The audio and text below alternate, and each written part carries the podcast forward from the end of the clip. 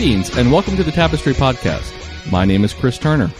Tapestry is the adoption and foster care ministry of Irving Bible Church in Irving, Texas. Joining me today are Ryan and Kayla North. Hi, guys. Hello, Chris. Hey, Chris. So, guys, I wanted to have you on today because we're getting close to back to school season. And I know that this can be a really difficult time for our adopted and foster kids. There's anxiety growing because of uh, new schedules and there's new transitions they're going to have to navigate. So I wanted to have y'all on so we could talk about how we can help them manage this time. So, why is this a difficult time for our kids? Well, I think there's just a lot of unknown for our kids, and most of our kids really need to know what's going to happen. They need predictability, and so they're walking into a class full of new students, a new teacher. Maybe if they're transitioning from elementary to middle school or middle school to high school, they're going to a totally new school. Mm-hmm. Or if they've moved or whatever might be causing them to go to a new school. So I think a lot of the unknown causes that anxiety that our kids feel, as well as just, just the newness of this new grade and will I fit in with these classmates and will I be able to do the work and all of those just normal school anxieties are just brought to the forefront at the beginning of the school year. Mm-hmm. So, what are some ways that we can help our kids not necessarily get over this anxiety, but but lessen it so that getting back into school is, is an easier transition for them? Well, I think that as we begin to set the tone for our kids, we we don't just jump back into school having been on a summer schedule. Mm-hmm. We transition them slowly. So maybe we start a week beforehand with an earlier bedtime or with getting up at an earlier time in the morning with a little more structure to the day. Mm-hmm. So our kids get used to moving from one thing to the next. And, and we have to know our kids. You know, some of our kids need a lot more of that than others. You know, if they offer a meet the teacher day, make sure you go so they can have that that opportunity to meet the ki- meet the teacher before the first day of school. I know that's always been a, a really good time for yeah for our kids to yeah. be able to have that opportunity. Oh, absolutely, because then they put a face to this name that mm-hmm. they've been given, and oftentimes they can meet some of their classmates. They can see who's going to be in their class, and even that is going to help them just be able to calm the fear of will I get my best friend in my class, right. or will I have that person that always picks on me in my class, and it may bring more anxiety if they find out that that kid that picks on them is in their class. Mm-hmm. But then you can deal with that and you can talk about it. You can say, okay, well, did you have anybody in your class that, you know, you were excited about? How about anybody that you were nervous about? And you can just having conversations about what they're nervous about, what they're anxious. Because some kids, they're so excited about the first day of school.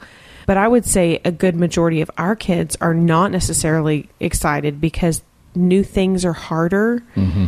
Transitions are harder. You know, some of our kids are emotionally a lot younger, and so fitting in with peers can sometimes be harder. Right. So I think um, just being able to, you know, meet the teacher and start a new schedule, you know, getting your routine at home and just prepare them for what's to come. It's kind of like practicing outside of the moment. Right. For a new routine, you know, and just instead of just jumping into it. Because the temptation is we want to get to sleep in as many days as we possibly can right. you know?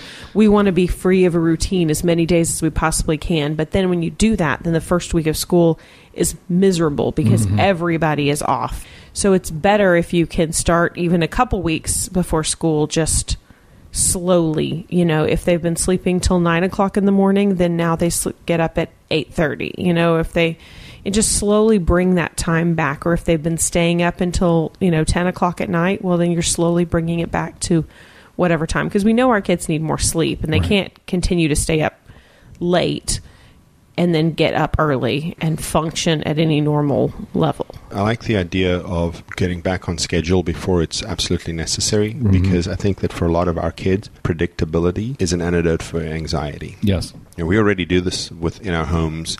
So I, I know a lot of people um, do this. We do it. we like we'll have a calendar on the side of the fridge and write big upcoming things. And so the kids can either see what's on the horizon or they can count the number of days before we're going on vacation with grandparents, before we're going to the water park, before we are going um, going anywhere. And so the predictability for our kids, because so many of them come from chaos or unpredictability. So many of them come from environments where things were done on a whim and they felt like there was no control. And so predictability helps them feel like things are in, under control. Mm-hmm. and I think that that really, in a lot of ways, is an anxiety is an anxiety antidote. I know it is for some of our kids. Being able to put things on the calendar is good for them. When we travel, we give our oldest son our flight number, and he Mhm. can track us, and then he has far less anxiety about our travel because he air quotes knows where we are Right. at all at all times.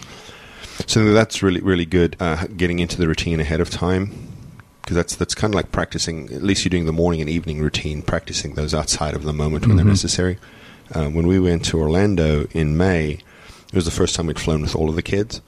And so, one of the ways that we kind of helped them through kind of processing, okay, we'll be on an airplane, is we took the dining room chairs, arranged them like the seating configuration of an airplane, and practiced boarding and deplaning several times in the entry of our home Mm. so that it wasn't a brand new experience. They saw there were three seats, there was an aisle, there were three seats. They know what that looked like. They know how to walk down. They understood all the concepts. Um, so I think that practicing outside of the moment is really, really valuable because our kids need predictability because so many of them come from a lack of predictability. And, and I think you know the problem shouldn't be dismissed because I think sometimes ah, don't worry about it, it'll be fine Mhm.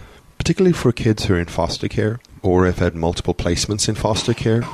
Along with those multiple placements has generally come school moving. Right. And so um, getting back to school is sometimes a very painful reminder of their story, hmm of their lives so far. And we can't dismiss it, we can't overreact to it, and we have a responsibility to help them through all that. And I think um, just talking about the practicing outside the moment, I think I remember like some middle schools will like let the kids walk through their schedule, Mm. you know, ahead of time. They go and pick up their schedule, and maybe high schools do this too. You can see the like where your class. you, you get Yes. to know ahead of time where each of your classrooms Yes. is. So there's and no I think that's a great thing for our kids to be able to walk through their schedule and even the younger kids to maybe when it's meet the teacher day you practice getting ready, getting your backpack, getting your lunch, you know, all whatever the routine is that you're going to have, you pretend that you're getting in the car to go to school mm-hmm. and you walk to school as though that's what you're going to be doing, you know.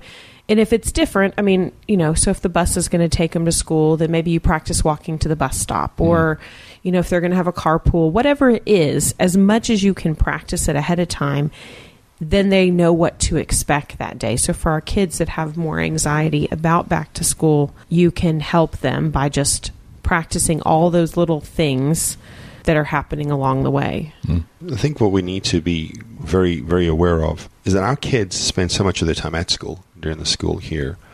And we accept that if you want to get better at soccer, you have to go to soccer practice. Well, if you want to be better at going to school, you need to practice going to school. Mm-hmm. Because our kids spent just a ton of time there during the school year. School is a big issue in, in our lives. And we have to do whatever we can to mitigate the anxiety surrounding it. And so, if you have to come home early from work and practice walking to school or what, whatever, you need to do those things because setting the correct tone up front, not guaranteeing that you'll have a peaceful year, Mhm. but I'm saying that you're giving yourself a better shot for Right. it. I know that for in our family, managing expectations and managing transitions have been two great parenting tools for mm-hmm. us. And so, what we talked about earlier, the studying the new schedule and practicing that a week out or so has been great for us the past two years. We've been to every meet the teacher night, mm-hmm. so our kids always know this is the classroom, there's the cafeteria, there's the library, here's the bathrooms. All those major things they're going to Yeah, know throughout the course of a school day. And so, yeah, then the first days of school is full of excitement. Yeah. You know, I get to go to school, I get to see so and so because we saw them at Meet the Teacher Night, and it it definitely paves the way for an easier start to the school year. Well, I like what you when you pointed out here's your classroom, here's the cafeteria, because for our kids who have food, Food issues, issues, right. if you can let them know in advance that there is a place that's going to give you food and you'll get it Mhm. every day. Um, again, that's not going to remove the issue, but it certainly is going to go a long way to helping mitigate it. hmm Well, it's it is giving setting proper expectations of of what their day will look like. Mm. You know, if it's a kid that's new to school or um, maybe things have changed from one grade to the next. So maybe they used to eat in their classroom and now they're going to eat in the cafeteria. Or maybe they used to have snack time and this year they don't get snack time or Yeah. you know whatever those things are that are that are different because usually as the parent you kind of know a little bit in advance of what's going to happen um, i know i was a classroom teacher and when i was in the classroom we would spend a lot of time the first week even two weeks just practicing all the things that we needed to do in the classroom. You know, how do we make a line? I taught third grade. So, you know, it was like eight year olds. And so it's like, how do we line up to go somewhere else? How do we, what do we do in the hallway? And we practiced it over and over again, not just when we needed to line up.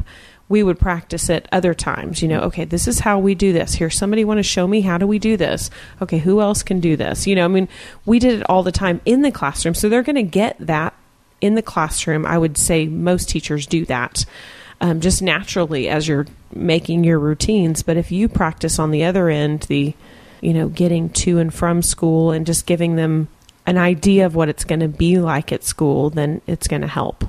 You know, when you get a new job, there's an onboarding process. And we talk about this a fair amount. I think we spoke about this a lot recently how we expect better from our children than we do of ourselves. Right. Like, you know, when people get a new job, before that first Monday on the job, they might, you know, take a trial run in the traffic to the new location to see exactly how long it's going to take them to get there. Mm-hmm. And so we accept these things intuitively for ourselves, and we just have to intentionally accept these things for our children as well. Um, I love that you spent the first two weeks teaching them the proper procedures and practices over the classroom because that's what you do when you get a new job. You get the on the job training. So, other than managing transitions and practicing outside the moment, what are some other key areas we need to focus on to help make back to school uh, an easier time for our kids? I have found that making sure my kids get enough sleep is helpful. Now, we homeschool, so we have the luxury on most days, except when we're going to a co op, we have the luxury of being able to sleep in a little bit. Mm-hmm.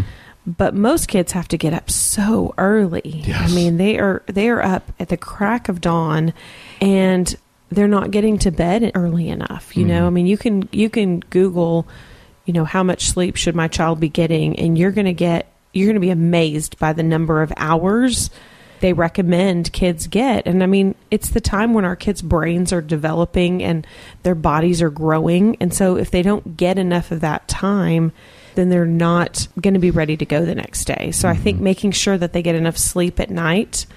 Um, and even if that means, you know, the first week of school, it's hard. And I used to, as a teacher, came home and took a nap every day for like the first couple of weeks because I was so tired. And I was, it's just hard for me as an adult.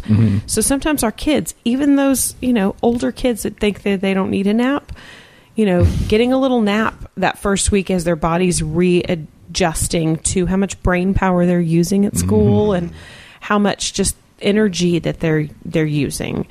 Um, making sure that they get enough sleep is one thing, and then I also think um, just nutrition. I saw kids coming to school with you know a bag of potato chips as their snack, and I could tell you the kids that had a better quality snack or a better quality lunch. I mean, kids would come with like miniature cans of soda in their lunch, and I was thinking, we're going to get a big sugar rush, and then we're going to mm-hmm. crash before the end of the mm-hmm. day. And I, I would encourage you to stay away from really sugary things at school because they amp up for just a little bit and then they crash. You know, mm-hmm. But to get more um, nutritious foods for school and even before school. You know, I mean, maybe they eat at the cafeteria, so you don't know. They may pick the junkiest things they can pick because now a cafeteria looks more like a you know food court. You know, there's most of the cafeterias have like multiple options, at least when they get to the older grades. But you know, when we at least send them to school with something, you know, they had a good breakfast um, and maybe pack them a good snack for after school, or if they get a snack during the day, something that's got some protein in it, something you know that's going to sustain them a little longer. Right. Because I mean, we know that our kids need to eat every about every two hours. Now that's not always possible at school. Right. I mean, chances are they're not going to get a morning snack and an afternoon snack in addition to their lunch. It's just not. It's just not how the days usually work. If they do, awesome. If the you know some teachers will let them eat in class if they're hungry, great. You just have to find out if your teacher is one of them. But at least starting their day with something good and packing a snack that's good um, that can help sustain them, I think those are really important. It's interesting you mentioned starting the day with something good. Um, we are more night owlish people than we are morning people, but realize obviously the value of a good morning routine. And so, um, traditionally, breakfast has kind of looked like for the adults in our house has been just grab something um, quickly because we'd rather stay in bed for 15 extra minutes than, than have Yes. breakfast. but we've kind of, you know, the last month or so been really kind of working on that and, and getting up together at the same time. And, and even if the kids are still sleeping, Kayla and I'll come down and have breakfast together. And w- while I'm getting ready, she'll make us breakfast. And most mornings, those uh, that breakfast consists of something plus fried eggs. And we were talking about this yesterday. How just by starting that with like the incredible edible egg, remember this with the commercials, starting with the, with the, the incredible edible egg, I'm noticing that I want lunch like 90 minutes later than I traditionally want to eat. And mm-hmm. notice that that my energy level is more sustained. And if my energy level is more sustained in the morning, my my brain's functioning better as well. And so just having a really nutritious breakfast that is intentional and thought out. You know, when, when we do the train the trainer events uh, and train people how to become empower, Power to Connect parent trainers, we have a lady that, that helps us with those events, and we put a lot of thought into the afternoon snacks Mm-hmm. because that's when people's people are waning. So a lot of high protein stuff, Right. uh, vegetables, things of that nature. Um, almost abandoned all the high sugar stuff in the afternoon. And found out that we were, and found that we were having people who were just like, you know, we could make it to the end of the day in a good place because we were giving our body the fuel that was necessary to help us get there. And, and we have to think about our children the same way. I mean, you have to set your child up for success. That's one of my responsibilities as their parent is to set them up for success. And when I send them to school with Coca Cola and, and potato chips, um, I'm not sure I'm doing that. Mm. Yeah, for sure. And you can find tons of like quick ideas because I know if you're getting a lot of kids ready in the morning, I mean, you have time to cook everybody eggs every morning. You know, I mean, it's just not possible. It's not. It's not practical, you know. But you can. I mean, if you go on Pinterest, you can find like a zillion. I mean, I just did a quick search and I found like tons of quick, healthy breakfast foods, you know, that you mm-hmm. can make ahead of time. I mean, you can make like breakfast burritos ahead of time. Um, so you could spend a Saturday morning. Yeah, we've done that Yeah. before. Yeah, and you can make like little like quiches and muffin tins and stuff like that. So, I mean, you can make even high protein like pancakes. I mean, my kids love pancakes. And if you put some like real maple syrup on it, it's not quite as bad of a sugar high, you know.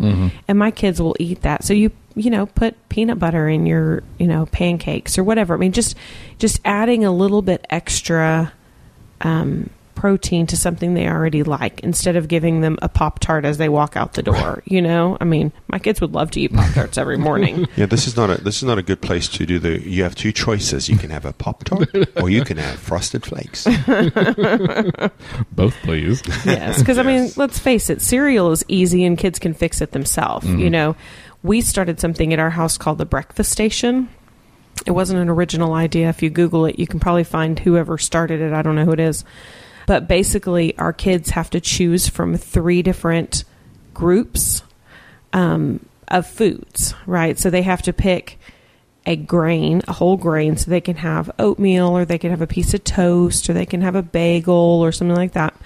And then they pick um, a protein or a dairy, so they can have yogurt or they could have a cheese stick or they could have, you know, a piece of ham or whatever. And then they pick a fruit, and that's their breakfast. And so that way they get choices, but their choices are in certain categories Right. so that they don't go, well, I got myself a bowl of cereal. That was what I wanted. I'm like, you can have a bowl of cereal, but you also need protein and you also need fruit to go with it. And they, they love breakfast at the breakfast station They really do. because there is this feeling of control. Mm-hmm. Because at, at, at every junction, they're confronted with a choice that they get to make, and um, you know, on the weekends we'll do like big family breakfast, and there will actually be like disappointment among among the masses because they're like, oh, we're not, no, we wanted to do breakfast Did I get a station, choice? Yeah. and and it's just you know it, it's it's again something that's easy to do, and I mean you can stock the breakfast station before you go to bed, all right? Yeah. And stuff like it's really really simple to do. I try and stock it like once a week Mm. with stuff. That way I'm not doing it all the time. But I just have I have a box that I put the stuff that's non-perishable like, you know, I will put like a Nutri-Grain bar or uh, you know, some kind of a like a protein bar or something like that that they can get out of there or like instant oatmeal or we like to make our own instant oatmeal even Mm. and so I'll put that in the in there, and then they can pick from you know, and I've got a list of items they can choose from. I'll see if I can find the person who did that, and we can put that in the show notes Okay. um, because it explains it probably better than what I've done here. But it's a great, easy way to make sure they're getting some of these things. and giving them some control. It's always good when we can give our kids some sort of control because we know that there's a part of their history where control uh, was not something they had, Right. And they were just they were just at the, at the, the mercy or the whim of, of people or their situation. And so, anytime we can do something that gives our kids some control, I think that's a win. Mhm. And I think the breakfast station does that. I know in our family, I'm really thankful that none of our kids have nut allergies or Yes. dairy allergies. Yes. Because when we are rushed in the mornings, peanut butter on toast is an easy, quick breakfast. They're getting a little protein. Yeah. And they all love yogurt. All the boys love yogurt. So Yeah.